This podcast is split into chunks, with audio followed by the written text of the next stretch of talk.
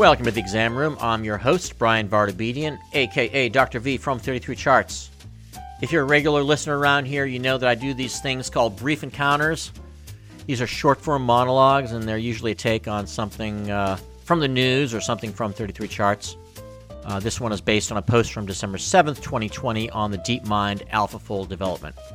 And fair warning, I tend to go off on tangents here, so what you hear what comes out of my mouth may not be exactly what you read on the site, but uh, the links there are good and uh, should give you some resources that you can uh, jump onto. As a reminder, if you're not already a subscriber to the 33 Charts newsletter, you're missing out. You can get exactly this kind of provocative thinking straight to your inbox every week. Head over to 33charts.com, look for the 33 Mail tab at the top. Sign up for our weekly collection of the best stuff in medicine, culture, and technology as well as special long form pieces that I dream up occasionally and shoot over to your inbox. Provocative stuff, get it before they get me. So, DeepMind's deep learning system called AlphaFold last week cracked one of biology's critical challenges, which is predicting the shape of proteins. So, let's talk about this new ability to predict protein structure. In his little background for the less chemically inclined, a protein is a daisy chain of amino acids that folds on itself into a complex, tangled three dimensional mass. The nooks and crannies of this three dimensional structure determine what the protein does and how it interacts with other molecules. And knowing what proteins do and how they can be blocked, for example, is critical to understanding the molecular basis of disease and ultimately the creation of drugs to cure them. So, as it turns out, AlphaFold artificial intelligence models can predict the shape of proteins to within an atom. Now, those of you who do clinical pharmacology know that this is already being done. The difference is that the current processes of discerning protein structure can take years of trial and error. AlphaFold can nail down a protein shape in a matter of days. That's crazy. So, what does this mean? Bottom line expedited identification of key proteins that are playing critical roles in disease states. Now, those of you who are subscribers to the 33 Charts email newsletter know that not long ago I talked about Kevin Kelly's idea that processes will trump products in the 21st century. This is a good example of this application, and it's a process that's going to revolutionize fields like oncology, pharmacology, and much more. It's not a product, it's a process. So here's what's interesting. What may be one of medicine's most remarkable applications of artificial intelligence to date, this got almost no medical dialogue across the social channels. And I watch a lot of doctors and listen to a lot of docs, and this was one that was effectively overlooked. Now, for sure, there are the realities of COVID. We're waiting for a vaccine, etc. But I'm not sure that it really would have been too much stiff and had this news broke a year ago. And so the silence from doctors around AlphaFold is almost its own story, and it kind of tells us some things. And what I want to do for you is just unpack this a little bit with three core points or messages that I want to share. And I'll go through them. And the first is that there's a growing and obvious disconnect between medical technology and the average doctor. It's a hard fact that medicine is advancing faster than any of us can understand, and that includes doctors like myself. And honestly, I suspect that the average doctor, when presented with a description of the AlphaFold story, may not be able to easily discern how this could impact them or their patients. And of course, this isn't their fault. We've all been programmed and trained to see and practice medicine just as it was on the day we graduated from medical school. We can't see the breakneck pace of change in medicine. Beyond beginning to grasp it, we really don't even know how to keep up or how to remain involved, even if we wanted to. You can argue with me all day on this, but we have to remember the inconvenient truth that in the year 2020, we're a profession that hasn't figured out how to help a concerned middle aged woman interpret a 23andMe report. Rewind and listen to that again. This point captures the disconnect between where doctors are at now and where medicine is headed, and we've got to catch up. This gap is ultimately a problem of technology literacy, information flow and overload, our current workflows, and our spaces that don't allow for advancing technical knowledge. We work in increasingly industrialized spaces that have us working really hard, and so looking at the bigger picture like this is difficult. And what troubles me most is the fact that we've kind of lost that wonder and amazement that comes with some of these advances.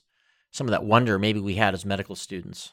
We live in what may be the most exciting time in medicine, yet we are so detached from some of this amazing stuff that it's discouraging. My second takeaway is that doctors suffer from what we might call present shock. So, beyond the tech literacy that I just described, most of us have our noses so close to the work in front of us that we just can't see the bigger picture of where we or medicine is even going. Borrowing from Douglas Rushkoff's book Present Shock, the medical community has become dangerously oriented to the present moment. Quote, everything is live, real time, and always on, end quote. And Twitter serves as a great illustration of how we engage so differently than even a decade ago. Longer form thinking and writing has given way to fast moving, short form commentary and sharing. Quote, we exist in a distracted present where we react to the ever present assault of simultaneous impulses and demands. End quote. In a present shock, we lose sight of our past and we have a hard time seeing beyond the latest crisis. And so, in this, this fog of present shock, groundbreaking advances like AlphaFold that may change the total trajectory of medicine will seem out of focus or at worst, invisible. We're caught up in the granular details of COVID. We're caught up in sharing daily changing graphs of the counts of hospitalizations and positivity rates. We're caught up in our own causes and how we're victims of this or that. And through all of it, we really can't see anything beyond the end of our noses. An early iteration of this uh, 33 charts post went out in the newsletter, and as an isolated example of seeing only what's in front of us, I got feedback that AlphaFold won't help doc- won't help doctors in practice. Directly, of course, this is correct. It's not intended to facilitate things in a doctor's office. But indirectly and over time, it's going to change everything that we do in practice. This, again, is a new process. It's not a product, it's a process that will accelerate the medications and therapies that we use going forward and that we will use every day, certainly as intensivists treating sepsis and oncologists treating cancers and things like that.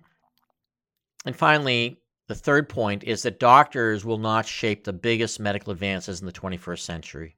And this is a hard one. It's a hard one to face. But our disconnect from technology advances like AlphaFold lays bare the fact that physicians are not behind this century's greatest advances in medicine. In the 20th century and even up to the later decades of the 20th century, medical advances came from the major medical schools and teaching hospitals in the major American and European cities. Think Harvard and Johns Hopkins. And so this thing, like we're seeing with uh, AlphaFold, is new because we used to be the innovators and the doers and the tinkerers. Think of the early history of the white coat and the doctor who split his time between diagnosing mysterious diseases and working with test tubes. But, and this is really key, innovation is incompatible with the medical industrialization that steers the modern medical institution. And so advances going forward will come from places like DeepMind, where free range thinkers with lots of resources do their thing. And don't get me wrong, remarkable innovations are happening in medical schools and major teaching hospitals all over the place, but also a lot of it has been offset to the periphery beyond these medical centers. Case in point is DeepMind. And this idea of us as doctors being separated from that role of developer represents a slow trend. This is a hard reality, honestly, and it gets to how we see our identity going forward. If we're not the discoverers and the creators, what are we and where do we fit in? I know we'll always be clinicians for sure, but what I'm really referring to is our broader role in shaping the future of medicine. And finally, as a question that keeps me up at night, given these these realities, these points that I brought up, how do doctors remain relevant in this new age? And I think it's important to understand that we are under massive redefinition and we have to play an active role in that redefinition. Doctors don't like hearing the idea that they're getting behind on these advances, but if we don't have dialogue about it, we'll stand no chance of ever fitting in going forward or redefining ourselves. Well, thanks for listening to this brief encounter. As a reminder, if you're not a subscriber to the 33 Charts newsletter, go to 33charts.com and get great stuff like this directly to your inbox. Thanks again. Thank you for joining us in the exam room. If you like what you heard here, please rate the program, review us, or let folks know about us. And if you have any really cool ideas that you'd like discussed here, please feel free to let us know. This has been a Touchpoint Media production. To learn more about this show and others like it, please visit us online at touchpoint.health.